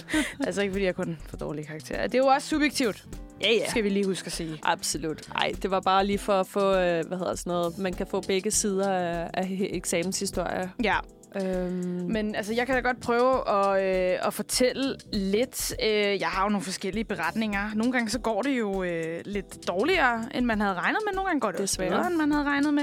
Men jeg ved ikke, hvorfor det er, jeg lige føler, at jeg bliver så skuffet. Måske føler jeg, at jeg er bedre, end jeg egentlig er. Det ved jeg ikke. Altså, Nej, det synes jeg ikke, man skal sige til sig selv. Jeg tror, det er sensor og eksaminator. Det, jeg havde faktisk en episode her i sommer, hvor at øh, jeg havde en skriftlig eksamen, og øh, det var så sådan en, det var faktisk portfolieeksamen faktisk, men det var skriftligt, I guess. Det er sådan noget med, så har man afleveret tre opgaver, eller hvor det var fire måske. Vi havde så afleveret tre i løbet af et semester, og dem får man så også ligesom bedømt i løbet af semesteret, så man ligesom ved, hvor man ligger. Man kan også dumpe dem i løbet af Okay. semesteret. Jeg var ikke dumpet, jeg var bestået alle tre, og havde fået minimal øh, kritik og feedback. Ja, det hjælper heller ikke på det. Nej, jeg havde ikke fået særlig meget feedback, øh, og det er jo sådan, at vi skal inkorporere den feedback, og så aflevere det til eksamen, og så er det det, man får sin endelige karakter på. Ja. Så i og med, at jeg har fået minimal kritik, så tænker jeg jo, Nå, men det er da sikkert meget godt så. Altså, ja, det skulle man jo tænke. Ja. Ja. Ellers så ville de vel have skrevet, hvad det var, man skulle arbejde på, ikke? ja, og sådan, måske var jeg lidt cocky, men jeg var alligevel sådan, okay, men det kan godt være, jeg får 12. Agtig. Ja. Altså, det kan da godt være. Ja, ja. Og det var heller ikke, fordi jeg har fået en dårlig karakter. Og jeg havde egentlig lidt mig selv, men det var bare fordi, at det var... Det var jo ikke dårligt. Jeg kan godt sige, hvad jeg har fået, fordi det var ikke en dårlig karakter. Jeg fik syv, og det var okay. ikke dårligt. Syv er også bare sådan en rigtig kedelig karakter. Ja, det er kedeligt. Ja. Og jeg, og jeg tror bare, det var fordi, jeg havde regnet med noget mere. Ja. Jamen, så bliver man også skuffet. Ja, og jeg havde lidt mig selv, og sådan, "Åh, så skal jeg rigtig fortælle om en dårlig karakter, og så står jeg og siger, at jeg har fået syv. Jeg har også fået fire, og jeg har også fået 0,2. Altså, det har jeg. Ja, ja, det har jeg altså Jeg også, fortalte lige om jeg, jeg, sige. mit firtal i matematik, altså, men Jeg det fik- blev jeg ja. jo glad for. Jeg fik 0,2 i uh, mundtlig matematik på HF, så Ja. det, det kan jeg også godt stå for. Vi, vi, vi, vi er ikke matematikpiger. Nej, præcis. Vi Altså, er humpiger. Det er vi. Sproglige piger. Men Ja. så jeg blev bare lidt, øh, lidt skuffet over øh, det der syvtal der, fordi at... Ja, Det jeg, er også var, bare- jeg ja. havde bare regnet med noget mere. Altså, det havde jeg sgu. Og jeg endte faktisk med at, øh, at skrive til min underviser og være sådan der, hallo, kan jeg få noget øh, feedback på det her? For det fik Jamen, vi det er heller ikke. fair nok et eller andet sted. Og så, så, var jeg, øh, så snakkede jeg så med min underviser på, øh, på Zoom, og, øh, og fik noget feedback, og spurgte sådan der, jamen, hvad skulle jeg have gjort? Og så siger min underviser så sådan, at, øh, når man, at jeg skulle have kommet, fordi det var sådan en TA, der havde bedømt opgaverne Ja. i løbet af semesteret, men til eksamen var det ham, der havde bedømt den. Og så er du underviseren. ikke engang den samme. Nej, Nej, det gør det heller ikke nemmere. Så. præcis. Og så sagde jeg så til min underviser sådan, jamen, øh, hvad, hvad skulle jeg have gjort? Eller sådan, og så var han sådan, Nå, men du kunne have øh, snakket med mig om det. Og så er jeg sådan, jamen, jeg havde jo ikke nogen grund til at tro, at jeg havde brug for yderligere feedback. Nej, nej, nej. fordi at min feedback for TA'en var rigtig godt. Ja. Og så havde jeg jo ikke nogen grund til at tro, at jeg så skulle bede om noget mere. Nej, nej, så tror man bare, der var styr på det, ikke? Præcis. Ej, det er også dårlig kommunikation for... Ja, og jeg læser kommunikation. ja. Så hvad er det, det skulle man tro, hvad er det, der sker her? Jeg synes tit, at det er sådan lidt... Øh, ja, det, det, det sejler måske lidt nogle gange ude på... Øh, Ude på uni? Ja, det, det føler jeg lidt. Altså, det, vi har tit joket lidt med på mit studie, sådan, haha, vi læser kommunikation, og så, så sådan, forstår vi ikke noget, der bliver kommunikeret til os. Sådan, så står vi lidt og, og, og koger lidt over det. Men ja, jeg har som sagt også fået, øh, fået fire på, på uni. Jeg ved ikke, om jeg synes, det var fortjent. Altså jo, det var det nok. Jeg synes, måske en syv havde været på sin plads, men Ja. ikke mere end det. Nej. Ikke mere end det, det synes jeg ikke. Nej, fair nok, fair nok. Ej, der- været sådan på en god dag et syv, og men fair nok fire måske. Ja, der var jeg ligesom, det er fair nok. Ja. Ja. Men igen, ikke, det var også sådan min, mine første to eksamener, øhm, hvad hedder det, øh, hvad hedder det, under corona. ah, så det var okay. på mit andet semester, var Ja. det så, ikke? Og så det var sådan lige det, altså i 2020, sommeren 2020, ikke? Så jeg var sådan lidt, kunne man måske lige have kompenseret i forhold til omstændighederne med, Ja, man måske det havde det lidt. meget. Det kan også være, at de havde det, og vi lå til 02. altså, men anyway, øh, godt arbejde, øh, vil jeg sige. Ja. Jamen, så kan jeg jo fortælle om min, øh, min gode karakterhistorie. Ja. Det er tilbage på HF. Jeg skal... Øh, min, min HF øh, tilbød ikke, hvad hedder sådan noget, sprog yderligere end, øh, en engelsk B. Så øh, jeg vidste for, på at komme ind på min uddannelse, der blev jeg nødt til at tage fremmedsprog på, på B-niveau. Øh, altså et, hvad hedder sådan noget, fortsættersprog. Så jeg tog så tysk øh, ved siden af, som sådan en enkeltfag-agtig online-fag. Og jeg sejlede virkelig i det her tysk. Åh, altså nej. sådan, det, jeg var, jeg var, min lærer blev ved med at sige, du bliver nødt til at aflevere dine opgaver til tiden, ellers så kan du altså ikke gå på det her hold. Og jeg Oh. mødte hende også, øhm, jeg tror det var det ude på VUC eller sådan noget, men jeg mødte min lærer en enkelt gang, hvor hun også bare, ja, hun var ikke en fan af mig. Jeg ved ikke rigtig, hvad jeg havde gjort, men øhm, ja, hun, var, hun var på ingen måde en fan. Oh my god. Så jeg var sådan lidt, åh, du ved, det var en mundtlig eksamen og så videre. Jeg tror ikke engang rigtigt, jeg havde forberedt mig særlig meget, for at være helt ærlig. Men øh, jeg kommer så ind til den her øh, tysk eksamen, og det, som din kæreste siger, tysk eksamen, det er jo altid sjovt. Det er øh, altid tysk. det er altid det er tysk, altid tysk, der er lort. Det er også et svært sprog, men, øhm, men ja, så vi snakker så og laver den her eksamen, og hun spørger mig også om et spørgsmål, om jeg kunne huske noget fra en tekst, om hvad det var, han havde i hånden, eller et eller andet. Det måtte jeg også sige ærligt, at det kunne jeg ikke huske. Men uh, anyway, jeg kommer så ud, øhm, og det er den korteste voteringstid, jeg nogensinde har prøvet i mit liv. Og jeg tænker, nå, men det gik fint, jeg får syv. Okay. Øh, og altså, jeg, jeg tror som sagt, jeg var ude i altså, 10 sekunder nærmest. Ikke? Jeg har aldrig prøvet noget lignende. Mm. Og faktisk under eksamen, var det noget med min mobil begynder at ringe, eller et eller andet, hvor jeg bare sådan, ah, nej. Ej, panik, panik. ikke lige nu. Fuck, altså, fuck. det var bare sådan rigtig kaos. Nå, men jeg kommer ind, og så er de sådan der, Nå, men du skulle bare have 12. Og jeg var sådan, Ej. "Hva- hva- hvad? Altså, jeg har aldrig nogensinde blevet så overrasket før. Selvfølgelig mega glad. Ja. Men det kom bare så meget bag på mig, fordi jeg virkelig bare havde tænkt, fint, syv. Den klarer jeg. Måske, måske, måske 10, hvis de er rigtig godt humør. Men de var sådan, ej, men altså, det er jo tydeligt at se, Sissel, du har jo helt styr på de tyske. Du skulle bare hurtigt komme igennem den her Wow. eksamen, og øh, du skulle bare have 12. Det var der jo ikke nogen tvivl om. Så jeg var bare, kan du det, man skynder sig ud, før de skifter mening, ikke? Ja, Og man er sådan, åh oh, nej, bare de ikke har fundet ud af, at jeg faktisk slet ikke øh, kunne så meget, som øh, de havde tænkt, jeg kunne. Så det var jeg, lidt imposter-syndrom, som Ja, vi snakkede ja, det om for, for nogle øh, episoder tilbage. Absolut. Jamen, det er virkelig sådan et klassisk eksempel på et, øh, på et imposter-syndrom. Så jeg siger selvfølgelig bare, Åh, tusind tak. tak, og løber ud igen, før de, øh, før de skifter mening. Men det tror jeg selvfølgelig ikke, at de har. Men det var rigtig fedt, så jeg nåede at få det med på mit snit også. Og, øh, Men var det så hende, den forfærdelige underviser, som ikke kunne lide dig? Var det hende, der også havde Ja, eksamineret dig? hun var også, øh, hun var, altså jeg ved Hun ikke i lige, hvad der godt skete humør. inden til eksamen. Det var, at hun ville have, at hendes elever skulle have gode karakterer. Men hun var sådan her, ej, men Sissel, du har jo helt styr på det. Og jeg Ej. bare tænker bare, "Hva- hvad? Hvem, hvem, hvor var du for to uger siden, hvor du var virkelig ikke særlig sød mod Ej, mig? Men, fuck, øh, hvor fedt. Yeah. To 12 i tysk. Ja. Jeg havde så ikke tysk i gymnasiet. Jeg havde det i folkeskolen. Men der fik jeg faktisk 10. Fedt. Og det var jeg også virkelig overrasket over. Ja. Men det er altid det der med den korte vurderings, voteringstid, føler jeg lidt. Fordi jeg var også øhm, til en eksamen i gymnasiet. Der var jeg til mundtlig historie, desværre. Øh, og det var jeg lidt ked af, for jeg havde faktisk fået fire på standpunkt. Ja. Og så var jeg så til eksamen, og jeg havde faktisk trukket et okay emne, som jeg sådan tænkte, det ved jeg meget om, fordi mm. jeg havde trukket om sådan noget renaissancens øh, verdensbillede. Og det var også sådan noget med, åh, er solen eller jorden i midten? Og jeg interesserede mig meget for astronomi og sådan noget. Øh, så jeg synes, det var, det var fedt emne. Det var sådan det bedste, jeg lige sådan kunne have, ikke? Og jeg tror, jeg synes, jeg er ude også sådan noget 10 sekunder Ja. for det der lokale. Altså sådan, Og så, jeg fik faktisk også 12 Fedt. til den eksamen. Jeg Men var det er sådan, tit det, den, gode, den korte voteringstid, så ja. det er enten fordi, du bare er fuldstændig dumpet, eller så er det bare fordi, du skal have 12, ikke? Jamen, hvad fanden har de lavet derinde? De har så bare sensor har bare stået så de kigget på 12, hinanden. 12. 12? Ja, jamen, vi, vi, vi giver hende 12. Og så sådan, altså jeg var jo så glad Ja, ja. over også det, og han, jeg kan faktisk huske, at øh, det var sådan min næst sidste eksamen, men jeg fik hugen på, og jeg fik hue på om onsdagen. Man kan få mandag, tirsdag, onsdag, Ja. ja. i hvert fald øh, på mit gym. Og så øh, var det sådan, at jeg var så derhenne om tirsdagen og mandagen for at se nogle af mine veninder få hue på. Og så kommer ham der, min historielærer, ned til mig, sådan, øh, ja, vi kalder det badekarret, men det er bare sådan en stor øh, areal på skolen, sådan fælles areal. Og så kommer han sådan hen til mig, og så siger han faktisk til mig sådan, ej, men det er simpelthen sådan en flot eksamen. Altså, så står han og giver mig ros oven i købet Fedt. efter. Altså, så jeg var Så sådan, det, det var ikke, øh, der var ikke noget imposter syndrom. Du havde bare gjort det skide Jamen, godt, ikke? ja, altså sådan, det var virkelig sådan, øh, sådan, det var bare virkelig sådan rart på en eller anden Ja, måde, at han kommer er hen sådan, efter eksamen, og det var Ja. på dag efter, at han kommer hen til mig og siger sådan, at men det var virkelig en flot præstation, det jeg havde med, og havde brugt alle kilderne rigtig godt. Det var vigtige historie, det der Mm, kilde, kildekritik og ja. alt det der. Altså, der var bare sådan, hold da op, jamen, tusind tak. Altså, ikke? Man ville næsten ønske, at det var en sidste eksamen, yeah. så havde det stået i hugen. Ja. Ja. sådan. Ej, det var... Det var Nå, men så fik vi også lige en god historie, men så kunne jeg lige Ja, yeah, ja, redeem myself her. Jeg får altså ikke kun dårlige karakterer. Nej, absolut. Men øh, vi skal snakke lidt mere eksamensfif og tips, øh, efter vi har hørt Thank You Next med Ariana Grande.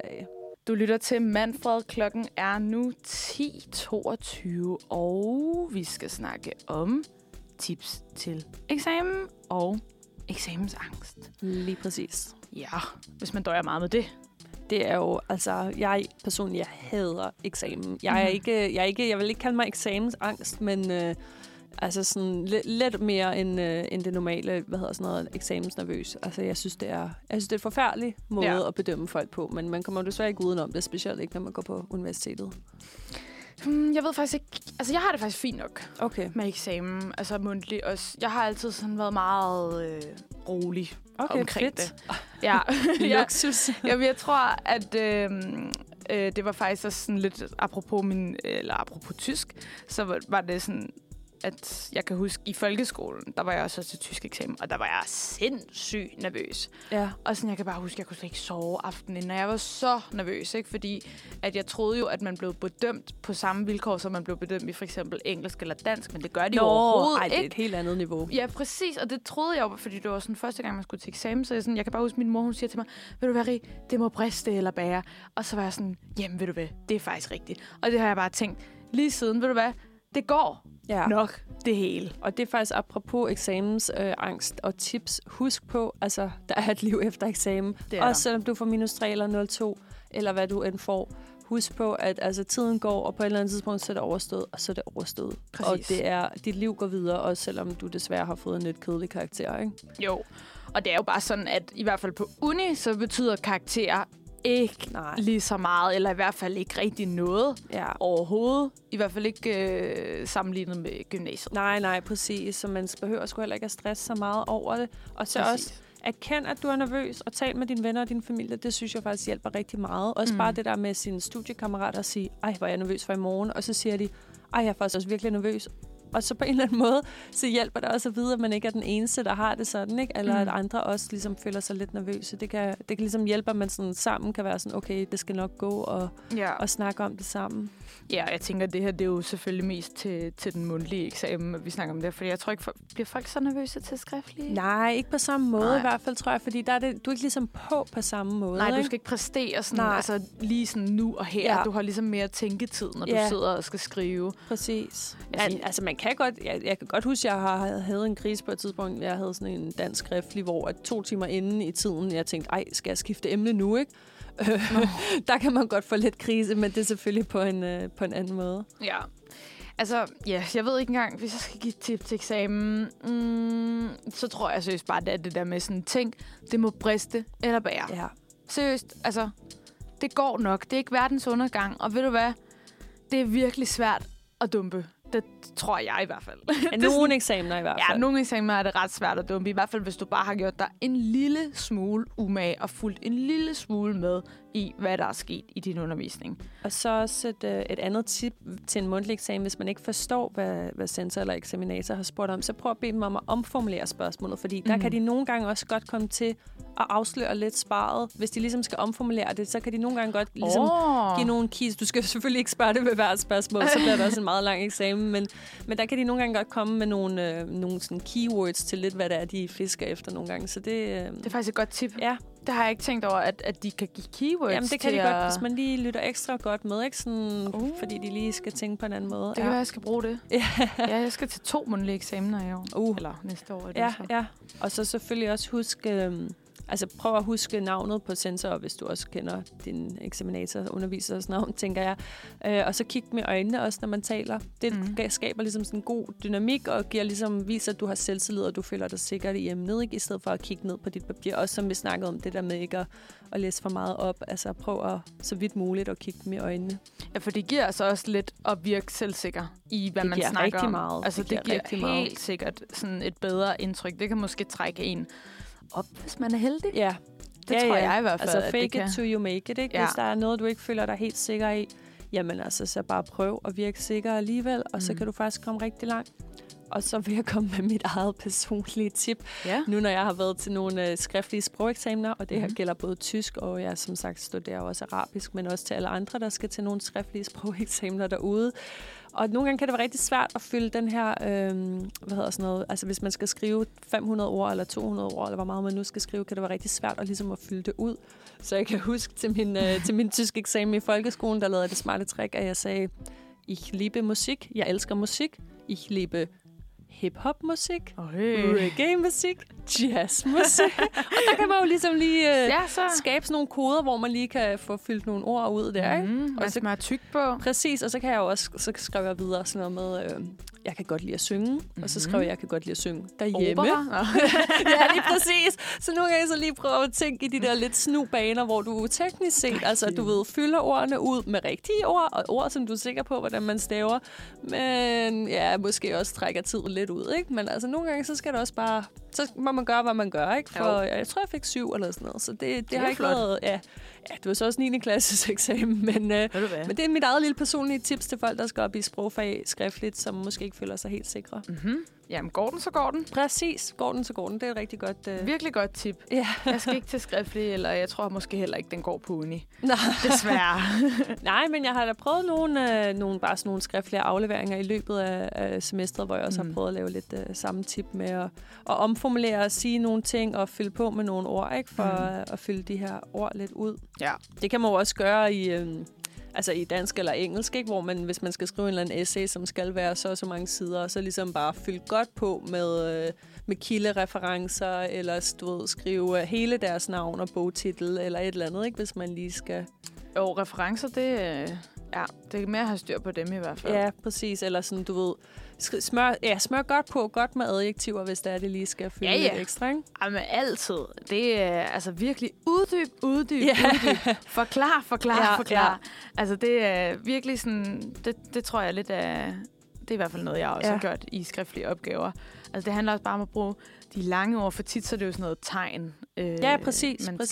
skal fylde ud. Eller Brug de, sådan ja, normale brug de lange, øh, du ved, øh, ja, sådan ordstillinger og ord. og. Synonymordbogen Præcis, er din synonym. ven. Specielt på dansk, hvor vi jo ikke har Så helt mange ord. vildt mange ord, præcis. Der Mm. kan den altså virkelig, øh, der kan den altså godt hjælpe lidt med, man ikke skriver argumenterer Mm. for tiende gang i ens øh, Ja, opgave. synonymet.dk. Ja.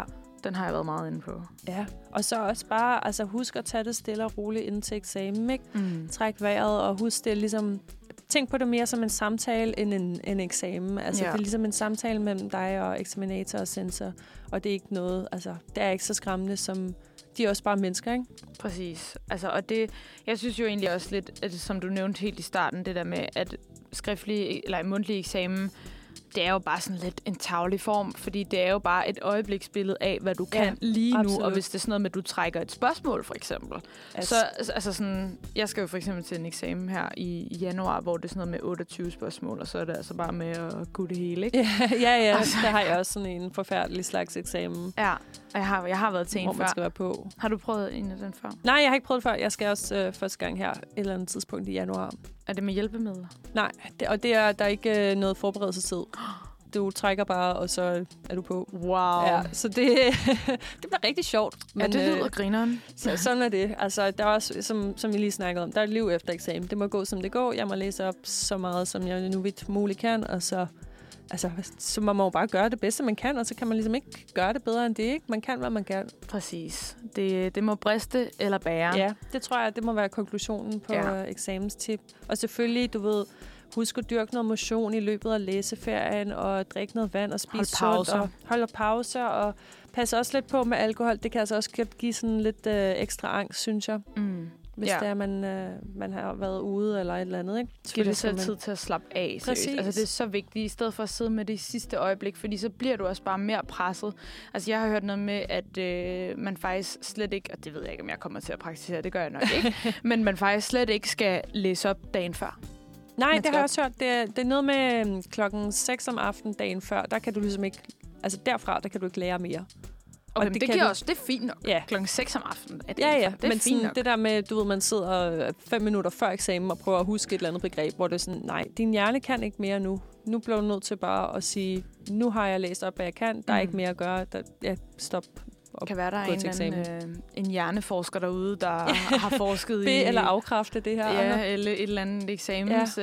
Øh, forberedelse. Ah, ja, det er der. Altså, helt sikkert. Det kunne, jeg, det kunne jeg kun forestille mig, der er. Ja, og ellers så må vi lige tage en, øh, en for de spirituelle her. Vi manifesterer, Den er også god. at... Øh, Alle får gode karakterer ja, vi derude. manifesterer, at alle får gode karakterer. Ja, Ja. Bare gå rundt og tænke, jeg skal nok bestå, hvis Ja, man er nervøs for det. præcis. Jeg skal nok bestå. Jeg består. jeg får lige præcis den karakter, jeg vil have. Jeg trækker lige præcis det emne, jeg vil have. Ja. Det hele skal nok gå godt. De synes, jeg er for nice, mand. De Ja, synes, ja. jeg ved det hele. De synes, jeg er pisse klog. Manifestering, altså, hvorfor ikke? Hvis Hvorfor det, ikke? Altså, worth a try, vil jeg Ja. sige. Det Whatever kan floats your boat. Ja. Men øh, nu skal vi høre en sang, og vi skal høre Don't Speak med Hey Elbow. Hej og velkommen tilbage. Klokken den er nu 10.36, og i studiet har du Rie og mig selv, Sissel. Og vi er ved at have nået til ugens anbefalinger. Ja. Fordi det er jo december måned, og det betyder jo, at der er rigtig mange sjove ting at lave for at holde humøret lidt oppe i de her kolde, mørke vintertider. Mm-hmm. For eksempel så kan man jo gå ind og se Royal Copenhagens julebord. De har pyntet op til jul derinde med øh, ja, diverse serviser og så videre. Det er rigtig hyggeligt at se. Det ligger inde i byen. Øhm, det, jeg har været inde og se det sidste år. Jeg har faktisk ikke set det i år endnu, men det, øh, det kan jeg godt anbefale. Og det er selvfølgelig gratis at komme ind og se det også. Mm-hmm. Jeg har ikke øh, set det før. Nej, men, Men, men det, er øh, meget, det er meget hyggeligt, og de har som regel nogle rigtig flotte, altså sådan sat op, øh, julebord sat op, ikke? Okay. Øhm, man Er det også bare på blive strøget? lidt, Ja, lige præcis. Okay. Det er bare på strøget. Man kan blive lidt inspireret. Ja, mit, mit øh, budget det er ikke lige nok til Royal Copenhagen, men Nej. øh, man kan jo have lov at drømme. Ja, lige blive lidt in- inspired der. Præcis. Så er der noget strik og drik i ja. Brøndshøj kl. 19 til 22. Den 100 8. kroner. december. Ja. Ja, 8. december. Og billetten inkluderer drink. Ja, strik og drik. Det kan jeg godt stå inden for. Nu strikker jeg ikke selv, men øh, Du drikker. jeg drikker, og jeg kan jo lære at strikke. Det er i hvert fald en hyggelig måde øh, at måske møde nogle nye mennesker, ikke? Og, Mhm. mm-hmm. og komme i snak med dem og lære nogle strikkeopskrifter. Lære nogle strik. det. Præcis, og nogle nye drikke måske Mhm. mm-hmm. også. Men det kan i hvert fald godt også anbefales. Mm. Mm-hmm. Og så er der den 11. Øh, december, er der en julebyvandring, hvor der fortælles om øh, ja, København og, og Danmark fra 1800-tallet. Vi har jo en, lever jo i en gammel, smuk by her, hvor der er sket rigtig meget, og julen har udviklet sig rigtig meget. Og det koster 125 kroner, og de mødes foran Vor Frue Kirke. Og så ved jeg, at de også... Øh, Altså, øh, der er nogle forskellige tidspunkter i løbet af formiddagen, man kan komme. Mm-hmm. Så det er ikke, øh, fordi hvis man lige har misset et tidspunkt, så er der, der ligger nogle forskellige, jeg tror det er omkring fra 10 til 2 eller sådan noget, de forskellige tidspunkter, der ligger. Mm-hmm. Så det er også ja, en god øh, formiddagsaktivitet, og så kan man selvfølgelig også lige få lidt lys. Det er jo altid rart. Det er Mhm. mm-hmm. sjældent efterhånden, man får det her Ja, man december kan godt måned. mærke, at man er lidt øh, depri. Præcis. Så er der øh, se den vilde villavej på Amager, hvor alle husene har pyntet op til jul. Hvad var det? Angolavej ja. i Tornby på Amager. De har simpelthen... Øh, det, der er åbenbart tradition for at pynte helt vildt op med meget lys og lyskæder og alt muligt. Og de tændes hver dag kl. 16.15 fra 27. november frem til nytårsaften. Så det kan man altså stadig også nå, hvis man ikke lige ved, hvad man skal, skal Ja. lave en eller anden eftermiddag, og man, har, man er lidt ked af det, at solen er gået tidligt ned, så kan mm. Man komme og se nogle rigtig fine julepyntede huse. Ja, Det er sådan, jeg har hørt, det skulle, jeg har ikke selv set det, men jeg har hørt, det skulle være sådan lidt af, du ved, American jeg suburban har også hørt om det, ja. Julepynteagtig stil, så det, det tænker jeg, og det er selvfølgelig også gratis, ikke, at man kan komme Jo, ind og jo. se det. du kigger bare forbi. Ja, det er gode øh, studenter på budget øh, Er det ting at en lave, ikke? opleveren? Ja, præcis. Okay, nå, men fedt. Det kan være, at man lige øh, skal overveje at gøre det. Mhm. Noget andet, man også kan gøre, som Ja. vi øh, har snakket lidt om, det er, hvis man ikke allerede har gjort det, så kan man gå ind og tjekke sin Spotify Wrapped. Ja. Og det er jo altså det her Spotify, de gør en gang om året, hvor de ligesom øh, publicerer en form for statistik over, hvad du har hørt øh, det sidste år. Har du været inde og kigge på din, Sissel? Nej, jeg er faktisk en, øh, en Apple Music-pige. Oh, Så jeg føler mig rigtig meget udenfor her, men jeg synes, det er rigtig sjovt øh, at se andres. Også Ja. fordi man kan virkelig se, at der er nogen, øh, der lytter til nogle artister, man ikke lige havde tænkt, at de ville lytte til. Mm. Øh, og så synes jeg, det er rigtig sjovt, de har lavet den der med, øh, altså sådan, hvis man har lyttet meget til en artist, hvor, hvor meget er man ligesom... I forhold til-? Ja, lige præcis i forhold til andre, ikke? Jo. Jeg tror, min lillebror var han på sådan noget 0,01 procent på fl- af Flumes lytter eller sådan noget. Hvilket jo er ret meget, når man tænker på, Ja. altså, hvor mange mennesker i verden, der lytter til musik gennem Spotify. Jamen, det er det. Altså, jeg kan jo fortælle lidt om, hvad der er Ja. på min, for eksempel. Altså, de sidste tre år, eller hvor det var mange år, har Anderson Paak været min nummer et, okay. så det var han også i år. Ja. Og jeg var blandt deres 0,5 procent mest aktive lyttere i år. Det er heller ikke Ej, dårligt. det er ikke dårligt.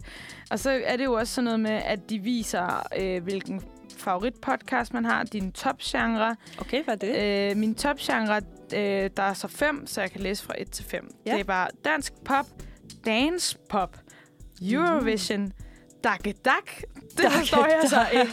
Jeg synes, det er ret sjovt. Okay, er du Og en dakker? Det, det ved jeg ikke, det er. havde jeg nemlig ikke tænkt, at du var. Nej, så- det havde jeg heller ikke tænkt, at jeg selv var. Og så Alternative Rock som den sidste. Okay, ja. Men Dakke Dak, der var jeg virkelig overrasket. Jeg ved ikke, hvad jeg Mm, har ja. hørt, der er Dak. det er ikke en anden, der lige har lånt din, øh, din Spotify. Jamen, jeg må, altså, okay, jeg skal ærligt erkende, at når jeg lige synes, at det er lidt sjovt til en fest, så kan jeg da godt lige finde på at sætte noget dak på. Ah, Altså, det synes jeg nu, jo er lidt Nu griner. begynder det at komme frem. Men at jeg har hørt så meget Dakke Dak, at det er min topgenre nummer 4. Det synes jeg alligevel er lidt utroligt. Faktisk er... Det var lidt sjovt, ikke? Min favoritpodcast var Manfred. sådan, sådan. Sin egen øh, største fan. Det, Ja. ja. det synes jeg sgu fedt. Det kan Ja, man godt inden for, ikke? godt. Det er vigtigt at høre sit eget også. Og selvfølgelig også de andre rigtig gode uh, Manfred Værter kan man jo også Ja, høre. nemlig. Jeg Øhm. tror... Skal jeg sige, hvad min favoritkunstner var? Ja, selvfølgelig. Det var Gerne. så Anderson Paak nummer 1. Så nummer 2, Tame Impala. Nummer 3, Stormzy. Nummer 4, K-Tornada. Og nummer 5, Gorillaz. Stormzy er også rigtig, rigtig fed kunstner. Mm. Jeg kan huske, at jeg havde lånt min mors Spotify rigtig meget sidste år. Ja. Så hendes uh, top 3, det var uh, gospel, som min mor rigtig godt lide at lytte til gospel. Ja. Og praise music. Og nummer 3, det var trap latino. Trap var- Latino. Der var det mig selv, der Hvad havde... Trap Latino? Trap Latino, det er altså sådan trap-musik fra øh, ja, den ja, måske Latinamerika. sig Okay. Øh, som regel også reggaeton, Bad Bunny, øh, hvis du kender ham for eksempel, er rigtig stor inden for det. Nej, Nej. okay, det er en, en meget kendt kunstner inden for den latinamerikanske genre, og også begyndt at komme rigtig meget ind her i, øh, i Vesten og okay. i det vestlige popmusik og rapmusik. Okay. Er det så, de synger også på spansk? så? Ja, de synger og rapper på spansk, øh, Okay. som regel. Nogle gange du, kommer der lige nogle lidt engelske sætninger, men, men det er primært på spansk. Okay, fedt. Ja, men det er bare meget sjovt at se det der med, min mor var sådan, hmm, hvorfor er der Trap Latino på tredjepladsen? Det er, Ja. ikke, det er ikke lige min mor, der lytter til den slags Nej. Musik. Åh, oh, nej. Nå, men fedt. Ja, Altså, det kan jo være, at... Øh, er, er Pitbull Trap Latino? jeg vil nok ikke kalde det Trap Latino, men altså, han er jo selvfølgelig, øh, ja, fra, så vidt jeg kan huske, fra Latinamerika, eller har Ja. baggrund derfra. Så, øh, Han taler i hvert fald spansk. han taler i hvert fald spansk, præcis. Så lidt, lidt, vi bevæger os lidt over i den genre i hvert fald. Ja, fordi at vi skal jo faktisk høre Pitbull lige om lidt. Præcis. Så kan I høre lidt, lidt spansk musik. her. Lidt trap latino. Jeg ved ikke, om der er nogen derude, der har, har haft ham som øh, den mest spillede øh, på Spotify Wrapped, men det kan man jo lige tjekke. Jeg elsker jo Pitbull. Ja. Altså, det gør jeg, så jeg, men jeg hører det jo ikke så meget. Altså, det er jo ikke lige noget, man lige sætter på, når man skal hygge sig. Sorry, Pitbull. Eller lave lektier eller sådan noget. Ja, så sidder man der, DJ! Ja. så kommer det bare. ja, det er lidt mere klubmusik. Jamen, jeg, jeg elsker det sgu. Altså, Ja. det gør jeg. Og han er bare sådan... Han har virkelig også fået en opstandelse, kan man, Jamen, øh, kan man mærke på TikTok. Jeg ved ikke, om, Jo. om du... Øh, Jo, er. jeg er også Der er meget, på TikTok. meget... Øh, Specielt blandt sådan det, unge, det Ja. lidt yngre, ikke? Eller sådan... mange, der klæder sig ud som ham Ja. for tiden. Det der med, så tager de sådan en bald cap på, og Præcis. jakkesæt og briller, og så render de rundt der. Jamen, og så er de alle det. sammen Mr. Worldwide. Jeg er vild Altså, med det. I can't blame them. Jeg Nej. synes, det er for fedt. Absolut. All altså, for virkelig, Pitbull. det er grineren. Men altså, skal vi... Jeg synes, jeg kan ikke vente meget jeg kan længere. ikke vente meget mere. Vi skal høre Hotel Room med Pitbull. Du lytter til Manfred. Klokken er 10.47. Og vi skal til at slutte af. Pitbull, han blev lige cuttet lidt short der. Undskyld, Pitbull. Var det som om, han plejer at sige, darling, til sidst, så jeg var jeg lige håber, sådan, han kan tilgive os herude. Ja, jeg var lige klar på darling. Men øh, desværre, øv. Nå, vi skal til at slutte af. Øhm, og hvad har vi snakket om i dag? Vi er kommet lidt rundt om forskellige juleemner. Ja, det er altid hyggeligt at snakke lidt om, om jul og komme lidt i julestemning her. Ja.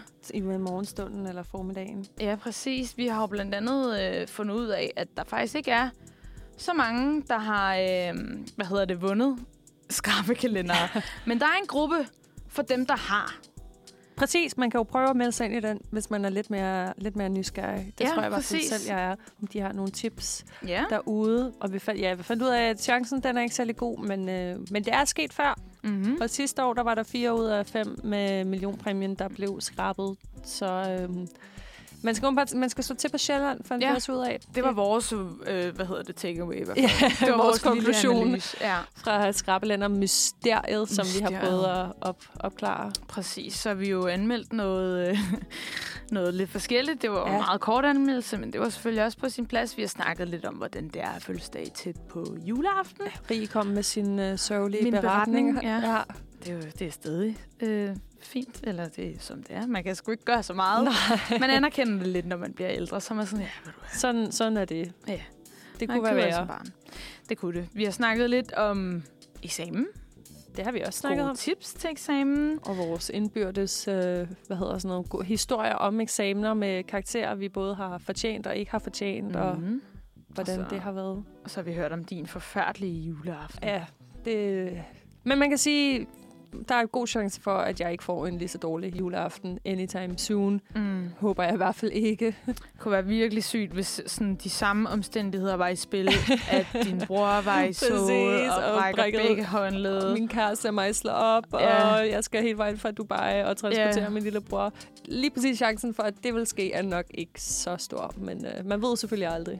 Det kan være, der er en anden, der får Ja. lige så slem jul. Ej, nu skal vi heller ikke. Nej. Det manifesterer vi, Vi ikke. manifesterer gode juleaftener til alle sammen Det derude. gør vi. Og altså, det, det skal bare være ligesom de siger. Og hvis man ikke holder jul, så bare Håber vi også, at du får en rigtig en hyggelig rigtig god aften alligevel. den 24. Altså, Ja, og alle mulige andre dage i juletiden. Bare det er alle, generelt der holder jul. god, god vibes til Præcis. folkene derude.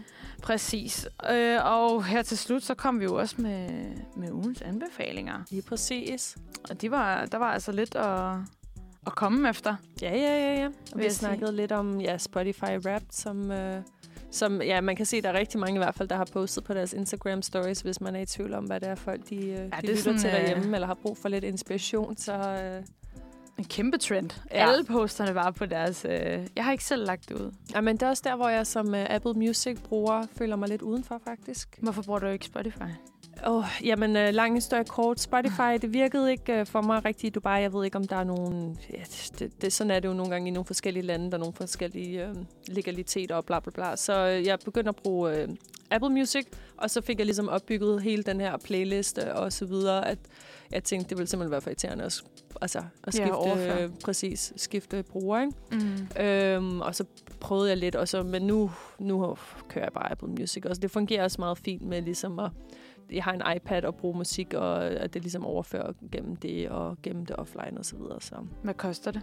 koster for studerende 50 kroner om måneden. Nå, det er da billigere end Spotify, tror jeg. Jeg tror, jeg det, er giver jo 100. også, det er også en, øh, endnu en grund til. nu skal jeg ikke, fordi jeg står og pro- promoter øh, Apple Music. Det er bare, øh, ja, det synes jeg er en udmærket pris, og jeg kan høre, det musik, jeg godt kan lide. Så.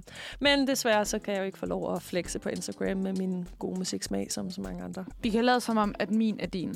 Ja, Jeg sender dig nogle screenshots, og så, fordi jeg har ikke Fedt. postet det. fedt. Nu har jeg selvfølgelig lige siddet og sagt det. der er ikke nogen Men- derude, der må afsløre, at det ikke er, er min rigtige Nej. uh, Spotify-rap. De har intet på os. De har intet på os. Lige jeg sender præcis. den bagefter, så kan du sige, jeg hører rigtig meget Ja, ja. dak dak, altså. Absolut. Elsker bare en af Synes jeg er god. Ja. Nå, jeg tror ikke, øh, vi når så meget mere. Jeg vil egentlig gerne have hørt uh, Julie Angora her til sidst, men det var som om, at den virkede ikke rigtigt. Øv. Så vi skal simpelthen høre en anden sang. Det bliver Stor Mand. Og så husk selvfølgelig, at Manfred også er tilbage Nå i ja. morgen med tirsdagsholdet. Det er rigtigt, og vi er tilbage næste mandag. I Ja. hvert fald nogle andre fra redaktionen, Ja, hvis det ikke er os. Spændende program, som I kan glæde jer til. Men tusind tak for i dag, og tak Mm. fordi I gad at lytte med. Ja, tusind tak, og vi ses.